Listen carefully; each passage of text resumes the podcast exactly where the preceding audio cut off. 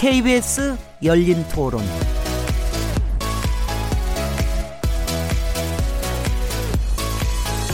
안녕하십니까. 묻는다, 듣는다, 통한다. KBS 열린 토론 진행자 시민 김지래입니다.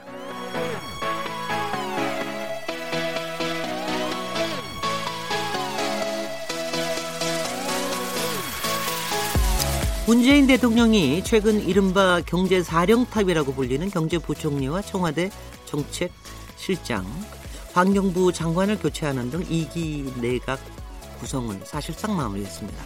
집권 2년 차에 들어선 만큼 이제는 국민들이 체감할 만한 성과를 거두기 위해 내각을 재정비한 것으로 보이는데요. 보수 야당은 정책 방향을 수정하지 않는다면 인사교체는 무의미하다면서 비판의 목소리를 높이고 있습니다. 오늘 KBS 열린 토론에서는 문재인 정부 2기 내각이라는 주제로 얘기 나눠보겠습니다.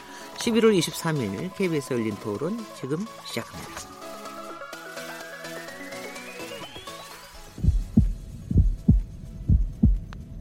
살아 있습니다. 토론이 살아 있습니다. 살아있는 토론, KBS 열린 토론. 토론은 라디오가 진짜입니다. 진짜 토론. KBS 열린 토론. 네, KBS 열린 토론에서는 매주 금요일마다 인물을 중심으로 주요 이슈를 살펴보는 시간을 갖고 있는데요. 오늘은 다양한 시선으로 화제 인물을 분석하는 인물 없는 인물 토론 코너로 꾸며보려고 합니다. 문재인 정부가 집권 2년 차를 맞은 가운데 일부 장관들과 청와대 인적 개편을 단행했는데요. 어, 오늘은 문재인 정부 2기 내각이라는 주제로 새롭게 교체된 인물들은 누구인지 살펴보고 개각이 갖는 의미와 파장, 향후 정책 방향 등을 살펴보겠습니다. 자, 그럼 오늘 얘기 함께 나누실 패널 세분 어, 소개해드리겠습니다. 매주 금요일마다 저희와 함께하는 하시는 분들이죠. 최병묵 전 월간조선 편집장님 자리하셨습니다. 네, 안녕하세요. 김송환 시사평론가님 모셨습니다. 네, 안녕하세요. 그 김송환 시사평론가님은요 네. 앞에 붙는 게 뭐 없어요? 그냥 시사평론가 하나면 다 되세요? 네, 뭐가 더전 필요한가요? 그런 거 뭐 그런 거 없으세요? 아, 전 전자 붙은 거는 있죠. 어, 뭐, 저 뭐 하셨어요? 아, 전 미디어널 기자. 아, 미디어 오늘 기자를 하셨군요. 예, 예. 네네. 어, 부장까지 하고 나왔고요. 그리고 전 지역신문 발전위원회 전문위원 을 네. 했습니다. 그리고 그러면은 이제 이 프리랜서로 평론가 하신 거는 얼- 몇 년이나 되셨습니까? 어, 그럼 라디오 방송을 시작한 때부터 시작을 한 걸로 하면은 16년 정도 됐습니다. 16년. 네. 프리랜서로서는 저 김성환 평론가님이 좀 더 선배시네요. 네. 저는 뭐 현직에 오래 프리랜서가 현직에 오래 있었죠. 저는. 프리랜서가 좋은 건가요? 저는 좋은 거라고 생각합니다. 네, 지금 저기 진짜 현직에 계신 분이 한 분이 더 나오셨습니다. 여론 분석을 위해서 모셨는데요. 권순정 리얼미터 조사 분석 실장님 나오셨습니다. 안녕하세요. 지난번에도 한 번 여기 하- 저기 인물 없는 인물 토론 하셨는데 그때 재미 재미있으셨죠? 네, 재밌었어요. 예. 이 인물 없는 예. 인물 토론이라는 게 예. 뭐 일종의 뒷담화 같은 성격이 예. 좀 있어 가지고 역시 뒷담화 라디오가 참 거. 편해요. 네. 그리고 예. 이제 사람 얘기하는 게참 예. 이제 예. 여러 가지 재밌죠. 여러분 잘 아시다시피 KBS 열린 토론은 매일 새벽 1시에 재방송되고요. 팟캐스트로도 들으실 수 있습니다. 특히 주말에 많이 들어주시기 바랍니다. 아, 오늘 이제 본격적인 토론을 나눠볼 텐데요. 어, 홍남기 경제부총리 겸 기획재정부 장관 후보. 국회 인사청문회 절차가 아직 남아 있기는 합니다. 그런데 이제 현- 사실적으로 문재인 정부 2기 내각과 청와대 인적 개편이 거의 일단락된 것 같은데요. 일단 2기 내각 구성, 어, 어떻게 보시는지, 어, 보신다면은 그 개각 대상과 폭, 그리고 점수를 주신다면 몇 점이나 주실 수 있겠는지, 이거는 김성환 평론가님부터 먼저 하실까요? 일단 뭐 점수부터 말씀드리는 게 순서가 아닐까 싶은데요. 네. 저는 한 70점 정도 주고 싶습니다. 조금 뭐 조금 좀. 박하게 준 편이 아닐까 싶은 생각이 네. 드는데요. 일단 개각 타이밍을 좀 놓친 측면이 있는 것 같습니다. 네. 그러니까 개각이라는 게 사실 처음으로 언급이 됐던 게 이낙연 국무총리가 지난 5월에 얘기를 했거든요. 지방선거 이전이었습니다. 네. 그때 각 장관들에 대한 업무 평가를 다 했는데 거기에서 좀 점수가 안 나온 이른바 이제 과락 기준에 좀 턱걸이 됐다고 해야 되나요? 그런 장관들이 있다 이런 식의 이제 언급을 했거든요. 네. 그래서 지방선거 직후에 개각이 있을 것이다 이렇게 다 기대를 했었는데. 되게 그래도 한두 달 안에 될 거라고 생각을 예. 했죠. 네. 근데 뭐 개각이 사실은 한 3개월 정도를 끌었다고 해도 과언이 아니거든요. 네. 그러니까 처음 이제 인사 발표가 난 게 다섯 개 부처 장관이었는데 8월 20일 날 있었고요. 그리고 이제 11월 9일 날 세계부처 장관급 인사가 있었죠. 네.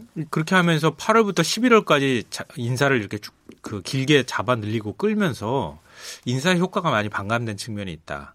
이런 점을 지적할 필요가 있을 것 같고요. 둘째로는 뭐 우리 흔히들 이제 그 인사가 날 때마다 나오는 얘기지만 인사가 만사다 이렇게 얘기를 하잖아요.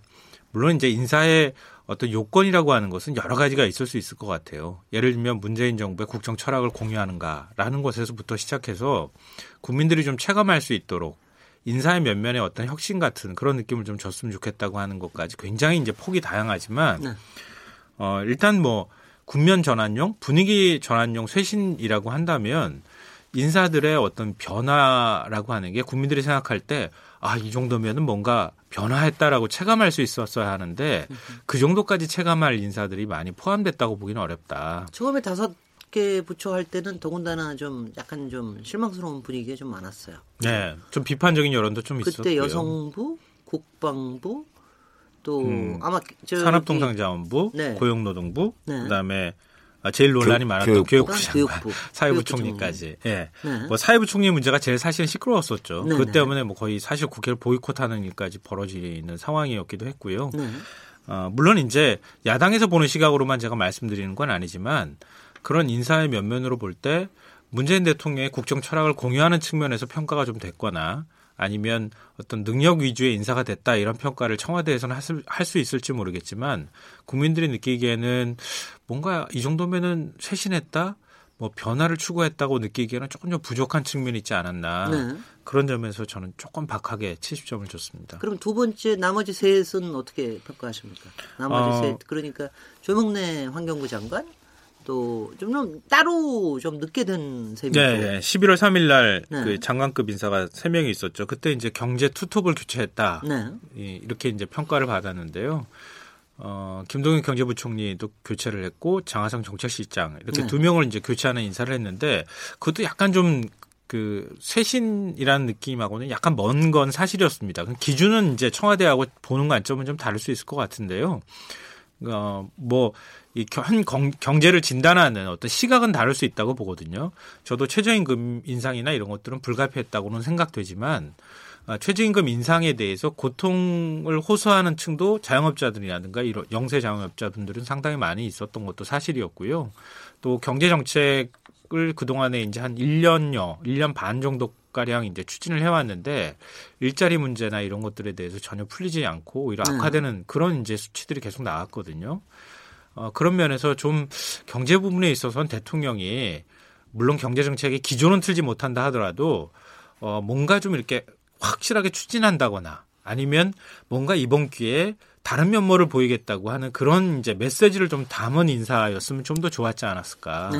그런 면에 있어서는 어 지금 이제 교체된 뭐 장관이나 경제부총리나 아니면 이제 정책실장이 그 정도까지 기대 심리를 만들어낼 정도는 아니었던 거 아닌가 싶은 생각이 듭니다. 뭐 스타트를 70점으로 하면 뭐 조금 잘할 수도 있을지 모르겠네. 최영목 기- 기자님. 아니 저는 이런 생각이 들어요. 그래서 개각을 하려면 개각에 대한 성격이 있지 않습니까? 첫 번째가 이제 문책성 개각이 있고 분위기 쇄신용 개각이 있을 수 있는데 지금 말씀하신 8월 달 거와 11월 달 거를 보면 일부 이제 뭐 교육부 같은 데는 사실 좀 문책성이 있다고 언론에서 평가도 있고 저도 그렇게 생각을 합니다. 그건 이제 그 먼저 교육부장 교육부에서 사실은 여러 가지 실책들이 있었잖아요. 어 뭐 수능 문제를 비롯해서 뭐 저 유치원 뭐 영어 교육 문제, 뭐 초등학교 영어 교육 문제, 뭐 이런저런 여러 가지가 있었는데 그런 것들을 다 종합적으로 해서 좀 문책성이 있었다고 보지만 자 그러면 이제 그 이제 11월 달에 했던 경제 문제에 관해서 이제 경제 투톱을 교체한다고 했는데 이게 과연 문책성이냐 아니면 분위기 쇄신용이냐 뭐 이런 논란이 아직까지도 있어요. 네. 그런데 일단 문책성은 아닌 것 같아요. 왜 그러냐면 이제 소득주도 성장이라는 게 굉장히 논란의 중심에 서 있었는데 소득주도 성장은 계속해서 밀고 나가겠다는 게 문재인 정부의 확고한 방침 아니겠습니까? 네. 더군다나 김수현 수석이 정책실장으로 가면서 김수현 수석은 원래 뭐 소득주도 성장론자잖아요. 네네. 음, 그러니까 사회 수석으로서. 그렇죠. 네. 그러니까 결국은 그 정책 기조는 바꾸지 않으면서 사람만 바꾼 셈이 돼 버렸어요. 그러면 이게 문책이 문책은 일단 아닌 것 같고 어? 저 정책 기조를 그냥 유지하고 있으니까 그렇다면 분위기 쇄신용이냐 그러면 또 분위기를 쇄신할 만한 일이 11월 달에 별로 없어요. 네. 예를 들어서 당초 계획은 아마 12월 달 예산안 통과되고 난 다음에 경제부총리를 바꾸는 것으로 계획이 돼 있었던 모양인데 대충 그랬던 것 아, 같아요. 그랬던 것으로 보여요. 그런데 만약에 그렇게 된다면 분위기 쇄신용이라는 게 좀 먹혀들 소지가 있죠. 왜냐하면 자 이제 내년도 예산 국회를 통과했으니까 이제부터 새로운 진용으로 경제 문제를 한번 짜보자. 뭐 이런 생각으로 그 할 수 있었을 텐데 그것도 아니란 말이죠. 어, 이제 한 달 정도가 땡겨진 듯한 느낌이고 그러니까 이 둘 중에 뭔가 성격 규정이 좀 애매하다 하는 측면에서 본다면 그래서 이 이 그 개각이라는 것이 결국은 뭐 좋은 점수라고 한다면 뭔가 성격이 명확하고 바꿀 이유가 확실했을 때 사람을 바꾸거나 정책을 바꾸거나 했어야 되는데 네. 지금 그 타이밍하고 약간 좀 어긋난다 이렇게 저는 보이, 볼 수밖에 없는 거죠. 네. 그런 차원에서 본다면 뭐 지금 70점 얘기를 하셨는데 뭐전 점수가 뭐 중요한 거는 저는 생각은 안 하지만 좋은 점수를 얻기는 굉장히 어려울 것이다 하는 점까지만 제가 말씀을 그러면 드리겠습니다. ABCD로 해보세요. ABCD로. 아니, 굳이 굳이 그렇게 된다면 저는 60점 이하라고 보는 거죠. 6점 이하면은 C 마이너스 정도 C. 정도인데 네. 왜냐하면 타이밍과 그 어떤 원인 진단 네. 이런 것들이 좀 어긋났다고 저는 보기 때문에 그런 네. 점수를 줄 수밖에 없습니다. 왜 그렇게 됐는지 분석은 조금 나중에 하시고요. 네. 네.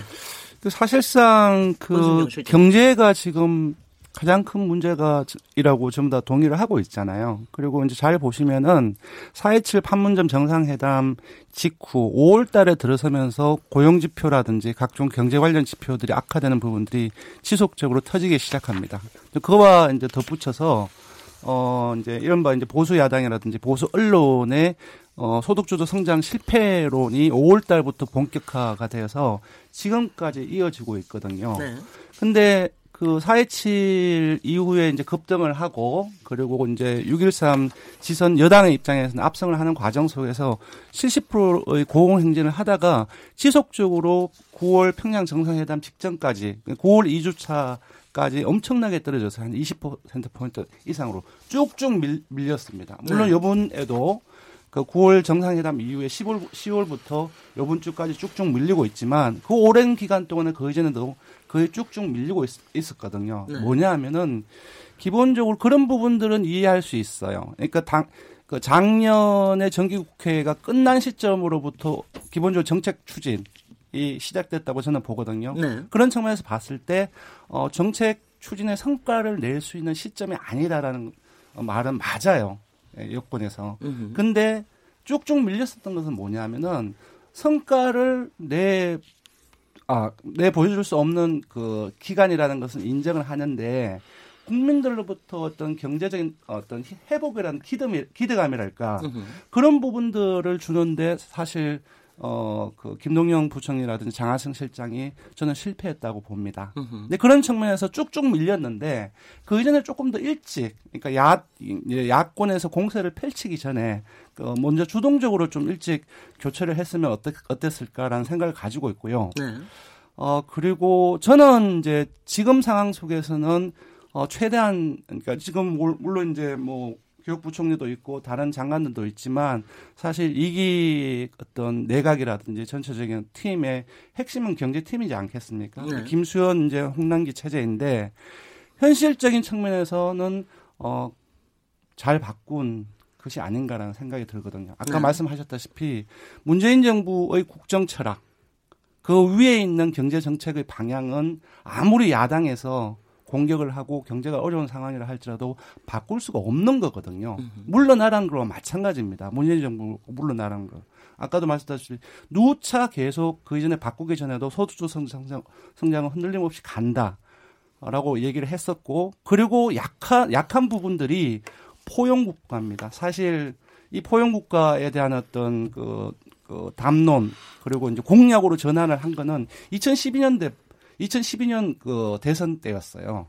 그러니까 문재인 문재인 대통령 아 대통령이. 네. 근데 사실 대통령이 되면 경제적인 성장, 일자리뿐만 아니라 가장 먼저 어떤 사회 재분배, 사회 통합 정책 이 부분들을 가장 우선적으로 가지고 가려고 했는데 사실 경제 일자리 상황에 가장 어렵게 진행되다 보니까 계속 늦춰줄 수밖에 없었던 거죠. 그래서 네. 7월 달에 포용 국가에 대한 얘기를 하고 요즘 계속 많이 나오지 않습니까? 네. 그 사실 이제 포용 국가 아까 말씀드렸다시피 사회 정책이고 재분배 정책이고 복지 정책이거든요. 그러니까 이 부분에 대한 어 어, 통합적인 어떤 컨트롤을 할 수 있는 사람들은 제가 봤을 때는 어, 김수현 그 어, 지금 현 실장이 가장 적임자가 아닌가. 그리고 네. 김수현 실장이 이쪽으로 옮겨가는 과정 속에서 어, 김용명 씨라든지 이쪽에 들어왔잖아요. 사회수석. 이분 또한 사회 통합이라든지 이쪽 김영명. 예, 예. 네. 그쪽이 전문입니다. 네. 그래서 기본적으로 문재인 정부의 경제 정책과 함께 양대 정책으로 한다면은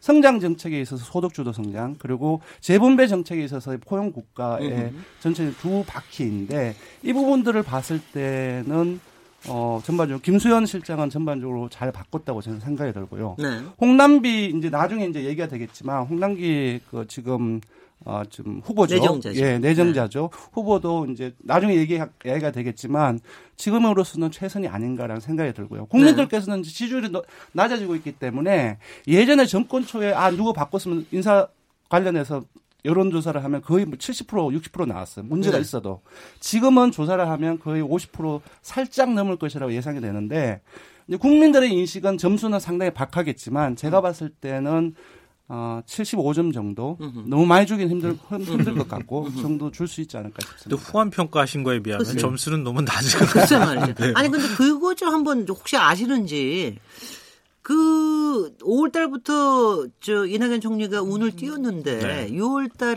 이후에 사실은 전체적으로 정부가 좀 굶뜨다고 느꼈어요. 뭐 인사 문제뿐만이 네. 아니라 근데 그때 굉장히 고공행진을 지지율이 그때 굉장히 고공행진하지 않았습니까? 그리고 대통령 덕분에 저 지방선거 이겼다고 하는 이런 분위기에 취했는지 한 두 달 정도가 그냥 그냥 이렇게 그냥 가면서 갑자기 이제 소득 주도 성장에 대한 최저임금 문제 생기고 이러면서 이제 엄청나게 공격이 들어오고 그러면서 이제 삐끄덕거리기 시작을 했는데 그런 것 때문인지 어떤 것 때문인지 왜 이렇게밖에 저 의사결정이 이렇게밖에 날 수 없었는지 혹시 뒷배경 아시나요?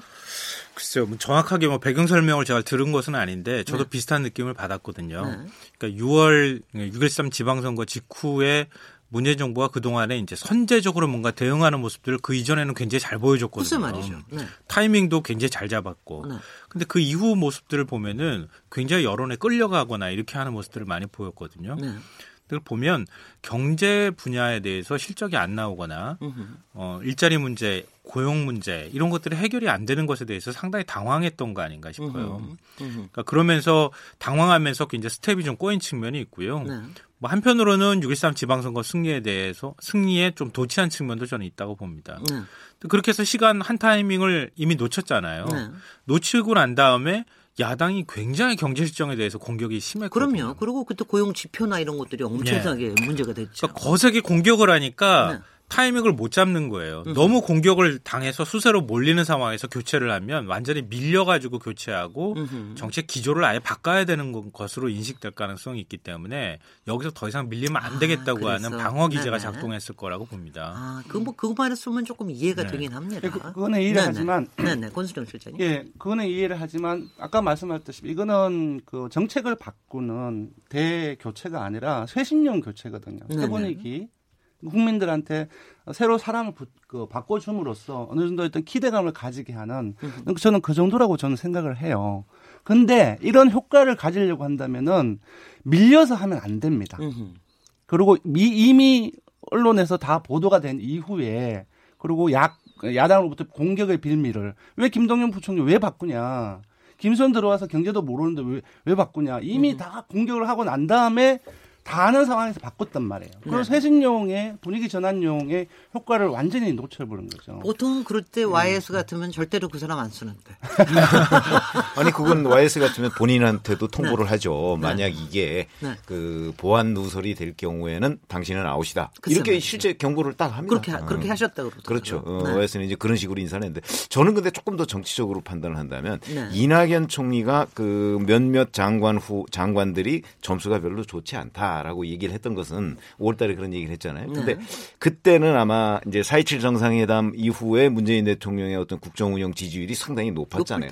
그렇지만 이제 6.13 지방선거까지는 약간의 간격이 있잖아요. 네. 그래서 현 여권에서 아마 6.13 지방선거를 지금처럼 이렇게 압승할 거라는 예상을 하지 못했을 가능성이 좀 높다고 생각해요. 그러니까 어, 이제 차츰차츰 4.27 정상회담 이후에 좀 떨어지기 시작해서 6.13 지방선거 때 야당의 견제, 그러니까 야권 표들의 견제가 꽤 있을 것이다. 그렇기 때문에 6.13 지방선거가 끝나고 나서 전격적으로 분위기 쇄신용에 뭔가 개각을 해야 되겠다는 그런 걸 이제 전체적인 그 스케줄을 염두에 두고 이낙연 총리가 저는 미리 선제적으로 좀저 발설을 했다고 보거든요. 그렇게 해석이 네, 됐었습니다. 어, 저는 네, 그렇게 네, 봅니다. 그래서 네. 발설을 했어요. 근데 생각보다 6.23 지방선거에서 훨씬 더 많은 의석을 얻어서 압승이죠. 압승을 네, 해버렸어요. 압승을 해버리니까 이게 뭐 쇄신할 분위기가 아니잖아요. 압승은. 항상 항상 독이에요. 그래서 어, 그러니까 쇄신할 분위기가 아니란 말이죠. 네. 그러니까 그냥 넘어갔던 거예요. 아, 네, 이 네. 그때 쇄신 카드를 꺼내들기가 약간 저 힘든 상황이었죠. 그래서 그냥 넘어가다 보니까 여기까지. 그런데 그 이후에 계속해서 고용 지표니 뭐 이게 개선될 기미가 안 보이잖아요. 네. 더군다나 이제 8월 달 같은 경우에는 뭐 그때 통계청에서 뭐- 나온 건 난리 났죠. 그, 네. 그때 이제 특히 심해서 왜 그때 통계청장 심지어는 바꾸고 그랬잖아요. 글쎄 말이죠. 그럴 네. 정도로 계속해서 고용 지표가 나빠지니까 그때는 이제 아까 김성환 평론가 말씀하셨듯이 이때 바꾸면 마치 소득주도 성장 자체를 바꾸지 않는 한 그런 정책 기조를 바꾸지 않는 한 완전히 실패를 자인하는 모양이 된단 말이죠.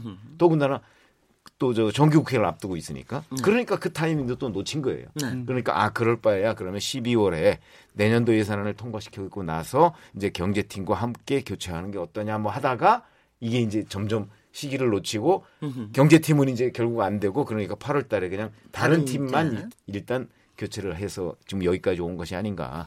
그- 그런 식으로 분석을 합니다. 그때 다른 팀 했을 때는 사실은 그 변수 하나는 있었던 것 같아요. 김- 그 교육부하고 국방부에 대해서 그때 국방부를 뭔가 소신해야 된다는 움직임은 상당히 그때가 좀 있어서 있어가지고 네.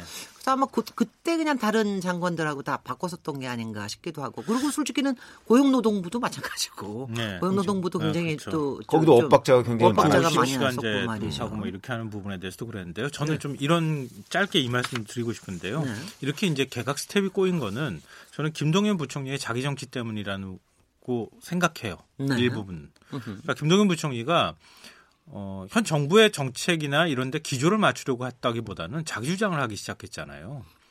최근에 와서 저, 그, 저 특히 그 국회 이미 시작하고 난 8월 다음에 8월부터 네. 그게 이제 김앤장 갈등이라고 해서 삐걱삐걱대기 시작했거든요. 김현장 얘기는 뭐 정권 초부터 나왔어요.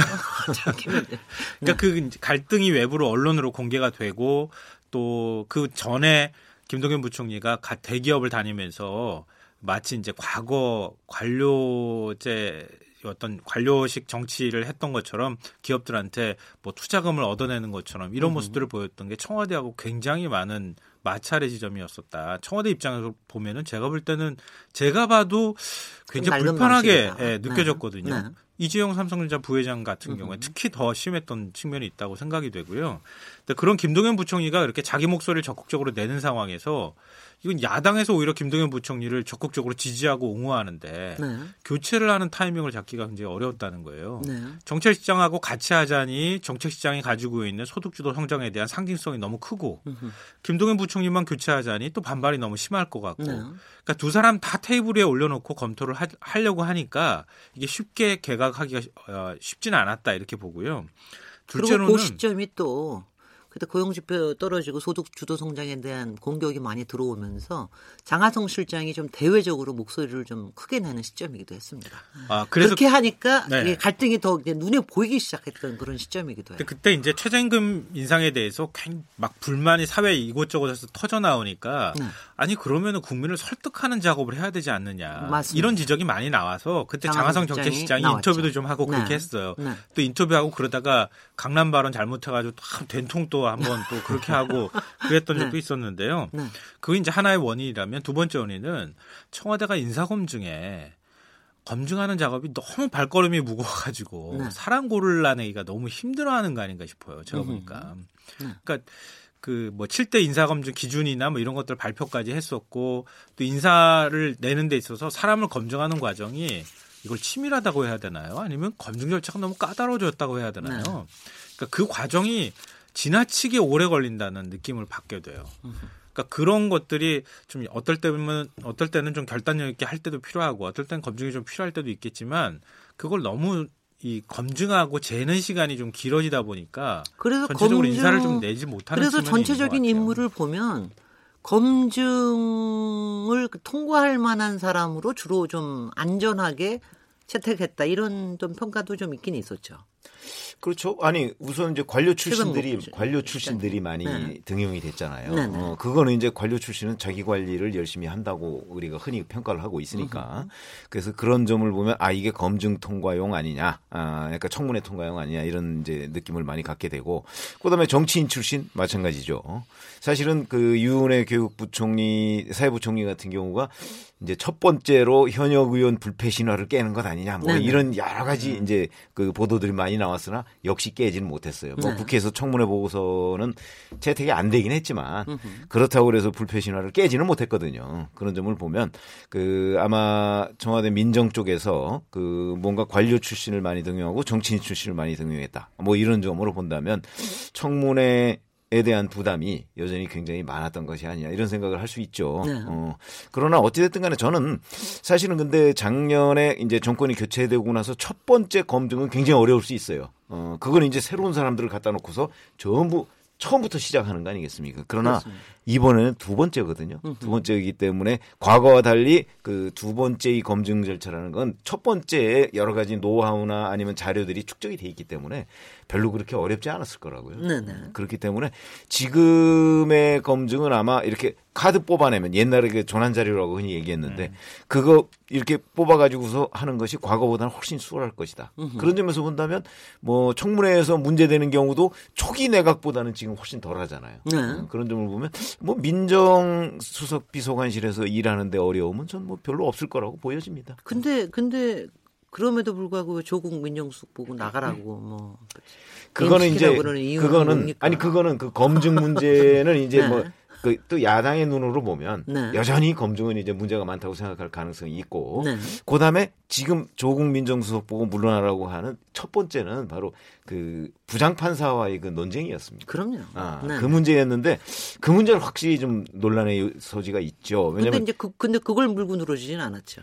아니 그 부분도 야당에서 네, 지적을 네. 했어요. 네. 어, 왜냐하면 그렇게 도대체 이 SNS 같은 거 그 할 시간에 왜 응? 인사검증이나 할 시간이 있는데 해야지. 왜 국회에는 안 나오느냐 또 이것도 있었잖아요. 네, 네. 어, 그런 것들이 다 종합적으로 그 야당의 표적이 됐다고 보시면 될 겁니다. 네. 근데 저는 좀 그 부분에 대해서 불만이 있어요. 어느 부분이요? 어, 왜냐하면 우병우 전, 비- 우병우 전 민정수석하고 네. 비교를 해보세요. 음흠. 우병우 전 민정수석은 법, 그, 어, 법무부에 자기 사람 심기를 했다. 뭐 이런 이제 비판들도 굉장히 많았고, 네. 우병우 라인이라는 말까지 들었었거든요. 민정수석이 그런 일까지 했다고 하는 굉장히 많은 이제 비판들을 받았었는데, 네. 만약에 그랬다고 하면은 조국 민정수석이 똑같은 일을 벌였다 그러면 정말 해, 해임시켜야 된다. 이런 얘기까지 어느 정도 나올 수도 그래도 지금 있겠는데. 나오겠습니까? 뭐가 지금 지금 그런 얘기는 조국 그렇죠. 민정수석은 인사검증 네. 좀 인사검증 잘못했다고 하는 비판하고 네. 뭐 지금 인터넷에 SNS에 글 올렸다고 하는 건데 네. 뭔가 명분이 좀 저는 개인적으로 생각할 때는 약하다고 봐요. 그래서 여기서 권순정 씨에게 여쭤보겠습니다. 그래서 이번에 이기 내가 교체한 거에 대해서 네. 여론 조사를 분명히 해봐, 해보셨을 것 같은데 아니요. 반응이 어떻습니까? 직접 죄송합니다. 직접적으로 이 조사를 한 적은 없고 대통령 지지율을 가지고서 간접적으로 어떤 효과가 있었는지는 분석해 볼 수는 있어요. 예, 예. 그러니까 이기 내각 중에서도 특히 이제 그 신경제팀 교체가 11월 9일 날 있었어요. 전원책 해촉이 되었을 때 이제 그때가 이제 55.4% 정도로 나왔던 걸로 기억해요. 네. 그 전주가 55.6%였습니다. 근데 지금 이제 이번 주까지 8주째 밀려가지고 8주 연속 하락을 했는데 그때 기준으로 해서 한 5주의 어떤 평균 하락폭을 보면 계산을 해 보니까 약 1.9% 포인트가 평균적으로 하락을 했어요. 근데 그 이전에 55.6%하고 55.4% 이동될 때 거의 횡보를 했거든요. 네. 오히려 그, 그때는 부정평가가 오히려 또 낮아졌어요. 전반적으로 봤을 때 더 떨어질 타이밍이었는데 이런 어떤 그런 어떤 하락세가 둔화된 부분을 청문해서 음. 본다고 한다면은 어느 정도 효과는 받지 않겠냐라고 보는데 사실 경제가 되게 많이 어려운 상황이었고 이고 아직도 그리고 15일 그걸 아까 말씀드렸다시피 이 워낙 언론을 휘어잡았던 전원책 해촉이 있었기 때문에. 대중들 대중들의 어떤 어떤 이 박공거에 대한 이목을 집중을 시키지 못했습니다. 네. 그래서 사실상 그러한 어떤 요인들이 반영됐다기는 어렵고요. 그래서 제 개인적으로 봤을 때는 크게 영향을 미치지는 못했던 것 같아요. 다만 이제 인사가 바뀌었기 때문에 사람이 바뀌었기 때문에 먼저 야당의 공격이라든지 그런 부분이 있어서 효과는 반감되었지만 네. 어, 좀 추측을 해 본다고 한다면 좀 긍정적인 기대. 그러니까 예를 들어서 보기를 선택지를 이렇게 묻는 거죠. 이전보다 그러니까 뭐 김현장보다 못할 것이다 비슷할 것이다 조금 더 잘하지 않겠냐 이렇게 물어본다고 한다면은 조금 더 잘하지 않겠냐라는 정도가 조금 더 많이 나왔지 않을까 않았을까 근데 기대했던 것만큼의 어좀 어 이제 걔가 할 때 당시의 효과를 저는 보지 기대를 확 못했다고 높이지는 못했단 못했다라고. 봅니다. 혹시 청문회를 거치면서 네. 뭐 문제점도 많이 지적이 되겠으나 사실 일반 국민들은 별로 경제부총리에 대한 생각들이 이렇게 높지가 그럼요. 않으니까. 생각 없어요. 근데 이제 청문회 하고 이러다 보면 아무래도 이제 좀 달라질 거 아닙니까? 그렇죠. 완전 달라지죠. 교체가 되고 네. 그러면은 그때는 무슨 효과를 기대를 할 수도 있겠습니까? 근데 지금 이제 앞으로 이제 놓여 있는 이제 여러 쟁점 현안들을 보면 가장 큰 게 최저임금입니다. 네. 예, 작년에도 어 작년에도 12월 달부터 최저임금이 서서히 얘기가 됐다가 그리고 이제 언론사들의 지지율 조사가 이제 마지막 12월 마지막 주 그리고 첫째 주에 막 터지는 과정 속에서 리서치 밴드워건이 있었어요. 네. 근데 그거 딱 지나자마자 바로 이제 최저임금 문제 그리고 가산화폐 이쪽으로 넘어가면서 쭉쭉쭉쭉 어, 떨어지기 시작했거든요. 그때 언론의 동향들을 쭉 보면 이미 12월 달부터 최저임금이 서서히 계속적으로 공세를 하기 시작합니다. 근데 네. 요번에는 추가적으로 더 올랐잖아요. 네. 8,350원인가요? 그리고 지금 같은 경우는 일각에서는 이거 유보해야 되는 거 아니냐. 네. 그 정도까지 얘기가 나오고 있기 때문에 지금 벌써 최저임금을 그 매개로 해서 계속 이제 경제 실패론이 계속 나오고 있는데 그거는 조금 더 지나 12월 달 넘어가면은 조금 더 강화된다라고 생각이 들어요. 음, 근데 그- 그런 그런 전반적인 상황을 봤을 때. 그렇죠. 크게 뭐 음. 예, 저는 그, 그때 예. 그 그럼 우리 여기서 홍남기 총리 부총리 내정자에 네. 대해서 잠깐 좀 얘기를 좀 한번 해 볼까요? 누가 어느 분이 조금 설명을 해 주시겠습니까? 어, 지금 요번에 네. 뭐 청문회 어떻게 될 것 같습니까? 일단은 뭐 무난한 인사라는 얘기들이 훨씬 더 네. 많던데요. 네. 네네. 그뭐 앞, 앞서 이제 공직자 공직 생활을 했던 이제 인사들 같은 경우가 그 어, 인사청문회 통과하기가 상대적으로 좀 낮다 이런 이제 표현을 쓰셨는데요. 홍남기 부총리가 딱 이제 그 공직자죠. 그러니까 어느 늘공이죠, 일하는 늘공. 늘공. 예. 어, 뭐 지금 이제 자영당이 공세를 펼쳤던 내용을 보면요. 별 게 없어요. 아직까지는. 그러니까 지금 병역 면제된 부분들. 네. 그거 하나만 지금 나와 있는 상황이라서 인사청문회 통과가 뭐 무난하다 아니다 제가 말씀드리기는 어려운데요. 네. 어, 한마디로 말씀드리면은 어, 강원도 춘천 출생이고 춘천고 한양대를 나와서 행정고시 29회에 합격을 했거든요. 경제기업원에서 공직생활을 시작을 했고요. 이 부분이 아마 자유한국당에서 굉장히 공세를 펼칠 포인트가 될 수 있을 것 같은데 어, 노무현 정부 시절이죠. 2006년도에 변양균 청와대 정책실장 보좌관을 지냈습니다. 아 그랬군요. 네. 그래서 변양균 라인이라는 라인이다. 얘기를 네. 듣고 있습니다. 네. 그 부분을 아마 어, 자유한국당이나 야당에서 음. 앞으로 인사청문회를 하면 굉장히 집중적으로 공격하거나 도대체 무슨 어, 어떤 사이인지 네. 캐물을 가능성이 이제 높다고 보고요. 나머지 부분에 있어서는 사실은 여러 정권을 거치면서 중용이 됐기 때문에 어, 뭐 야당에서 홍남기 정치 아저 그 신임 부, 경제부총리 후보자에 대해서 그렇게 시비 걸 만한 부분은 많지 않은 것 같아요. 네. 왜이 말씀을 드렸냐면은 어, 이명박 정권 때 주미대사관과 복, 복권위원회 뭐 이런 쪽을 돌면서 외곽을 좀 돌다가 네. 2011년에 기획재정부로 이 복귀를 하고요. 정책조정국장 같은 보직을 또 맡기도 어, 했었고요. 네, 네. 박근혜 정권 출, 출범 뒤에는 오히려 정권 인수위원회에 들어갔어요. 네. 청와대 비서관을 거쳐서 미래창조과학부 1차관까지 올라갔거든요. 네. 그러니까 이명박 박근혜 정부 시절에 다 한마디로 말씀드리면 잘 나갔던 공무원이었던 거죠. 근데 이 정부 들어서서도 다시 국무조정실장을 맡았으니까 음흠. 뭐 보- 보수적인 경제관을 가지고 있다거나 뭐 이런 부분을 가지고 뭐 집중적인 공격의 대상이 될 것 같아 보이지는 않습니다. 근데 지금 변양균 라인이라고 그러는데 실제로는 이낙연 국무총리 라인이다 이런 얘기를 하던데. 근데 이미 아니, 지금은 네, 라인이 네. 형성된 것 같아요. 글쎄요, 제가 맞아요. 때는. 잘, 잘 아시지만 네네. 공무원은 어느 새벽- 라인이든 다. 될 수가 있습니다. 아 라인이 많으면. 많을수록 좋은 거예요. 아니 왜냐면 공무원 출신은 사실은 뭐 정권이 바뀌는 거지 본인의 어떤 공무원으로서의 그 기능, 직책, 역할 뭐 이런 것들은 변함이 없잖아요. 네. 그건 아마 제가 공무원을 해도 사실 누가 대통령이 되든 간에 어떤 나는 그냥 늘 공무원이다. 이렇게 생각하지 내가 뭐 이 정권에 충성한다고 생각은 안 하거든요. 네. 그래서 아마 홍남기 후보자의 경우도 그렇지 않을까 싶은 생각이 들고 대신 그 이런 얘기들을 많이 해요. 홍남기 후보자 흔히 무색 무취하다. 글쎄요. 이제 김동연 부총리와는 좀 다르다 이런 음. 얘기들을 많이 하거든요. 그 이제 엊그제 그렇잖아도 그 CBS 뭐 그걸 보니까 왜 흔히 전성인 홍익대 경제학과 교수죠. 뭐 네네. 우리가 이제 흔히 뭐 분류할 때 진보적인 경제학자다 네네. 이런 얘기를 많이 하는데 그런 얘기를 했어요. 홍 실장은 제가 좀 정책을 본 경제학자인데, 그러니까 정책을 좀 다뤄본 경제학자지만 지금까지 거의 이름을 들어본 적이 없는 분이다. 이렇게 얘기했어요. 어? 이- 굉장히 얘기에 굉장히 지수를 칭찬을 이상한 하고 방식으로 하는 거죠. 아, 그런 거죠. 네네. 이건 아주 혹독한 아주 평가를 한 혹독한 거죠. 뉴스입니다. 아, 그렇죠. 그러니까 이게 네. 이제 왜뭐 인터넷상에 뭐 여러 가지 네, 네. 그뭐 폄하하는 이제 그 네. 용어 뭐 그런 거하고도 좀 관련이 있는데 이런 식으로 얘기를 했더군요. 네. 그래서 홍남기 후보자가 어떤 이제 예산통으로 흔히 불리는데 예산통 중에서도 그 어떤 아주 그 우리가 흔히 얘기하는 어떤 탑 클래스의 관료 그건 아니다라는 걸 이제 전성희 교수가 지금 지적을 하고 있는 것 같아요. 네. 그러나 어찌됐든 간에 그 홍남기 후보자를 보면 사실은 뭐 박근혜 정부든 이명박 정부든 뭐 여기저기서 다 상당한 역할을 한 것으로는 보여요. 아까 네. 얘기했지만 2009년에 글로벌 경제 위기 있었지 않습니까? 네. 그때 이제 미국 대사관에 근무하면서 뭐 한미 간의 통화 스와프 뭐 이거 굉장히 중요한 어 결정이잖아요. 그래요? 어. 네네. 그 통화 스와프 하는데 실무적인 역할을 했다. 네네. 뭐 그런 얘기도 있고. 그다음에 뭐 신고리 원전 5, 6호기 공론화 작업 뭐 이런 것도 사실은 그 국무조정실장으로서 상당히 역할을 했고요. 어 그건 이제 그래요. 문재인 정부. 때고. 예, 예.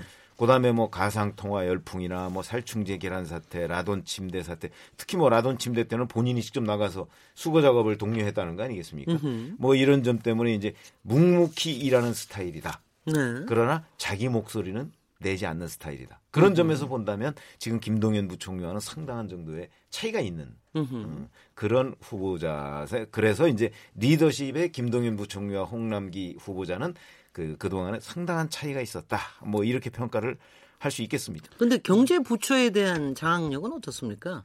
김동연 부총리는 여러 가지 말은 있었음에도 불구하고 장악력이 상당히 있다는 평가를 좀 받은 것 같은데. 김동연 부총리는 경, 기재부 내에서 보면 음. 어, 장악력도 있고 또 특히 뭐 일을 굉장히 저 소신 있게 좀 추진한다. 예. 어, 그리고 아랫사람한테 일을 좀 많이 시킨다. 음흠. 이렇게 평가가 있는 네네. 사람이에요. 그러니까 네. 아랫사람한테 일을 많이 본인도 눈이 터지시더군요. 아랫사람한테 일을 많이 시키잖아요. 네네. 많이 시키면은 별로 인기가 좋지는 않습니다. 어, 그러나 여하튼 그 업무 능력에 대해서는 좀 평가를 받는 그런 음. 성격이고 그리고 이제 공무원이 흔히 뭐 소신 있다는 평가를 받기가 좀 어려운데 네. 김동연 부총리는 상대적으로 그런 평가를 좀 많이 받는 받은- 네. 사람이고 네. 대신 홍남기 부총리 후보자 같은 경우는 아까 잠깐 말씀드렸지만 좀 무색무취한 스타일이에요. 그러니까 자기 의견을 내서 아랫사람을 이렇게 이끌고 가는 스타일보다는 자기가 스스로 그 현장에 뛰어들어서 일을 열심히 하는 스타일. 음흠. 그런 스타일입니다. 네. 그러니까 약간은 리더형보다는 참모형에 가깝다. 참 참모형보다는 실전형이라고 어, 보면 뭐 하여튼? 그렇게 평가를 네네. 받는 사람입니다. 네네. 지금 실장님. 지금의 네. 경제적인 상황이 그러니까 지지율을 보면 되게 심각합니다. 그러니까 지지율의 관점에서 국정 동력을 문재인 정부가 유지를 하는 데 있어서는 그 기본적으로 경제 문제가 상당히 심각하고 지금 8주째 밀렸거든요. 네. 그리고 그 이전에 그러니까 9월 이제 평양에 갔다 오기 전에 그 지선 끝나고 나서 그때도 계속 밀렸어요. 미끄럼틀 타듯이. 음흠. 이 말은 뭐냐면은 경제에 대한 일반 국민들의 어떤 인식이 매우 심각한 상황이고 그리고 성과도 지금 나올 수 있는 상황이 아니고 네.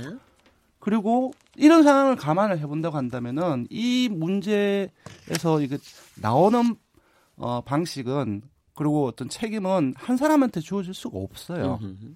음흠. 그리고 푸는 방식은 제가 봤을 때는 대통령하고 이낙연 총리하고 어 홍남기 그 그 이제 내정자하고 같이 풀 수밖에 없다고 네. 같이 뛰어야 된다고 생각해요. 음흠. 그래서 저는 핵심은 아무리 성과를 내 보여주고 싶지만 아직까지 성과가 만들어 줄 수는 없다. 네. 그러려고 한다면은 기본적으로 국민들로부터 경제 회복에 대한 기대감을 지속적으로 제공해주고 그것들을 관리해주는 것들이 가장 필요한 시점이 될 것이고 네. 기간이 될 것이고 그걸 위해서는 기본적으로 만나는 것이 중요합니다. 음흠.